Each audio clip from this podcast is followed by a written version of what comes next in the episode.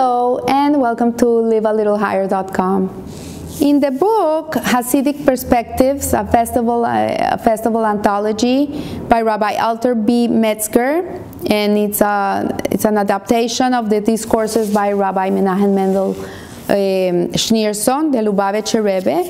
Uh, it talks about Tu B'Shvat, which is the, the, the, next holiday we will be celebrating on um, the 15th of Shvat, which is on Sunday night precisely and uh, Sunday night and Monday, we're, we're going to be celebrating this beautiful holiday of Tu B'Shvat, which is the Rosh Hashanah of the, of the trees. It's the birthday of the trees.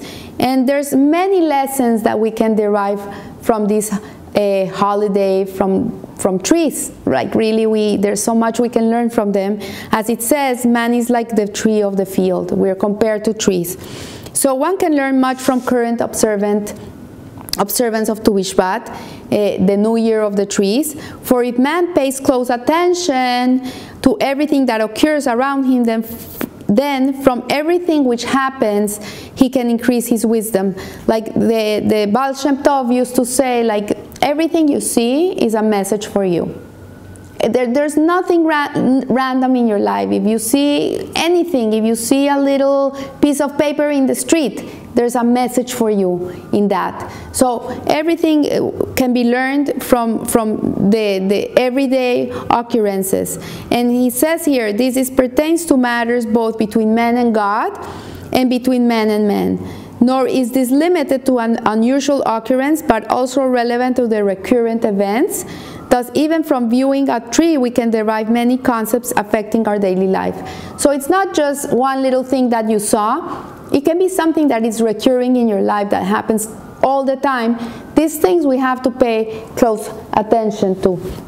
So the, ma the majority of growths in the vegetat vegetative category are comprised of three parts. So we have the root, which is uh, where, where the tree comes from, the root.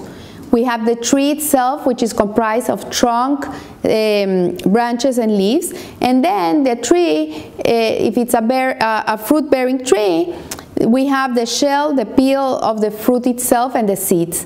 So each of these parts serves as different function in the life of a tree.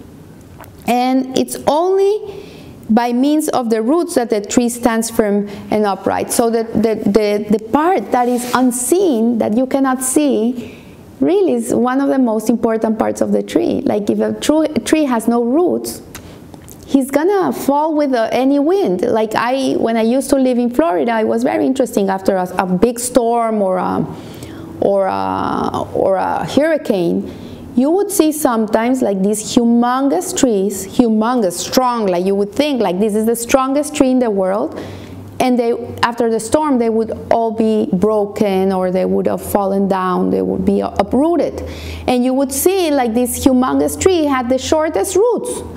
And, and that's why they were not strong really. In, in the way you saw them, they look very strong, but the roots were very, very um, not strong and any wind would come and this, true, this tree would just uh, break or fall down. So, so we see that the roots are firmly embedded in the ground, then there is no danger that a strong wind will come and uproot the tree. And although the root is concealed from the eye of the viewer, the tree primary vitality comes from the root through its source. In addition, there are other sustaining means, but the roots of the tree is what flows all the, the, the water that goes into the tree comes from the roots. So as for example, the leaves absorbing necessary nutrients, like the leaves also, they photosynthesize, they need the sun, the sun gives the tree other nutrients to be able to look beautiful and uh, and the sun we need the sun for the tree to to grow and to be strong uh, but the roots really which is that part that is unseen is a very important part. So the trunk is the major part of the tree, what we see the biggest part of the tree. And with the passage of time, this, this trunk grows. Like you know the age of a tree by the different circles it has in the trunk. And um, and also, depending on how strong the trunk is, the amount of branches and leaves of the tree are going to increase. So it's particularly through analysis of the tree's trunk that the experts can determine the age of the tree. So however, the primary purpose of the tree, the, what really the purpose for which what, uh, it was created is to bear fruit. If a tree doesn't bear fruit, then what's the purpose? Like maybe yes, it, it can give us some shade, but the, the primary purpose is the fruit. And the tree's fertility is on the most part evidenced by means of the seeds taken from that fruit and planted to cause the growth of other, other trees. So the fruit are the ones that are to plant other trees. So dependent on the, on the fruit, the quality of the fruit that the tree gives us, that tree has um, is gonna is gonna be eternal because it's gonna bear more fruit and more fruit and more fruit and the fruits are gonna give more seeds and the seeds are gonna give more more more trees. So the torah states man is like a tree of the field in many respects including the spiritual sense. Man is similar to a tree. And here are some of the things that we can learn from these aspects of the tree. So the root of the tree is equivalent to the faith of the jew the faith is something that is internal. It's something that a Jew carries inside of him. It's not something that you see. So in this manner, he's connected with the realm and the source of his life. When a, a person has emunah and bitachon, when he works on this part of himself, then he's very much connected to his life force. He's being sustained directly by Hashem, by the energy of God, by the, the Ein Sof. So even if one has matured to significant levels in the study of Torah and the performance of mitzvot, the vitality of a Jew is derived from his faith in God. This is what sustains a Jew. This is where we get our nourishment, really, is from our faith. And, and I see a lot of people that are, are suffering too much because they're lacking this part of themselves. Yeah, they look like a tree, they have a trunk, they have branches, they have nice fruits, but if the wind comes, they'll crash down. There's nothing to sustain them. So this faith is really the sanctity of the Torah, the connection of a Jew to the Torah, and the belief that Hashem gave us this Torah and this is our, our sustenance. This is what connects us to Him.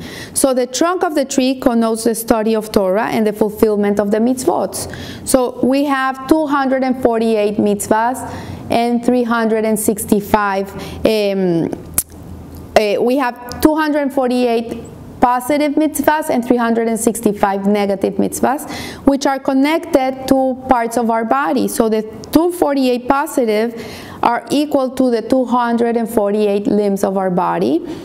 And the 365 negative commandments correspond to the 365 sinews within the body, which ideally should constitute the ma major part of the Jew's deeds and accomplishments. On the basis of the quantity of the Torah that a Jew learns and the amount of mitzvot that he does, this can determine the, the significant lifespan of an individual.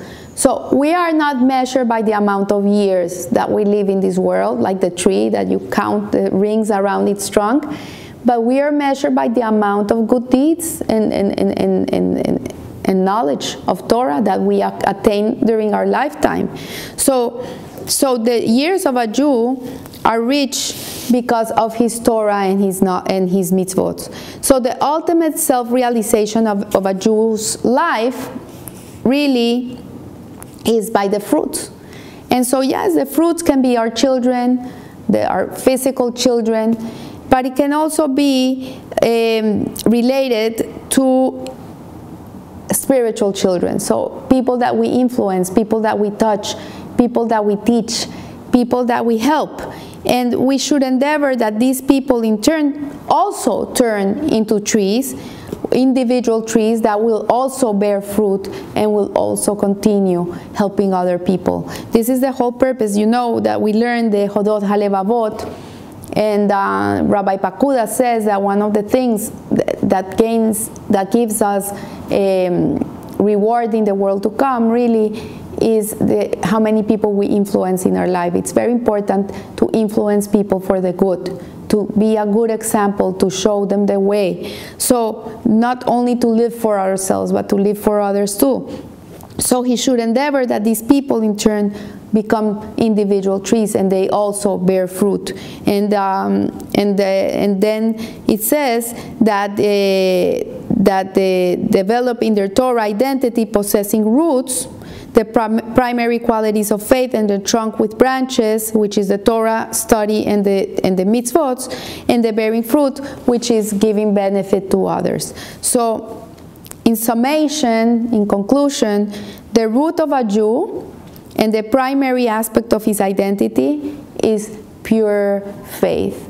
This is number one that we have to work on ourselves every day of our lives in, in acquiring emuna and bitachon, that we have to work on this. This is, yeah, we're giving a certain amount of faith in, innately in ourselves, but the world sometimes gives us uh, questions, and sometimes we question, and sometimes our faith falls down. But nevertheless, this is a constant battle within the Jew that we should always be working on that faith. We have to learn uh, about faith, we have to uh, pray, we have to do all these things that will, um, will give us this, this strength, this inner strength that will allow us to be a, a strong trunk. So any element of weakness in faith represents a significant threat to the sustained spiritual life of a fully grown person. A person that is lacking in faith suffers a lot. It's a, it's a, it's a terrible life. And this is so even if the significantly major part of his life is characterized by the constantly progressive increase in virtuous deeds. So yes, there's many people who are very good, they're very kind, they do a, do a lot of good in the world, but nevertheless their faith is lacking. So the perfection or whole, wholeness of an individual is in the act of bearing fruit and in influencing others and in aiding them to live meaningful lives in which they will fulfill their tasks and God's purpose in their creation. So if you don't have good roots, if you don't have faith, how can you give good fruit? Eh, it's not going to be good fruit. You have to have faith in order to be able to leave an imprint in this world, to be able to live good people that will continue um, in this, in this way of life. So does the actions of the individual bear fruit, and this fruit in turn bears uh, other fruit, this sustained sequence constantly progressing and bearing the fruit of Torah and mitzvot in fruit in future genera generations, and all of these results from the initiative of the individual who begins the sequence. So this reminds me of a story, of a story, a beautiful story of a man that uh, working and he's tired and he finds a tree and he and he sits under the tree and the tree gives him beautiful beautiful a beautiful shade and he can rest. And um, and then he wants to bless the tree. But it's such a magnific magnificent tree he doesn't know what to bless him with. He has everything. So the man looks at the tree and says I, I bless you that your fruit should be better than you and, and this is a blessing I give you. I, I bless you. Hashem should bless you that your fruit should be better than you. And in this way, we will make a beautiful world.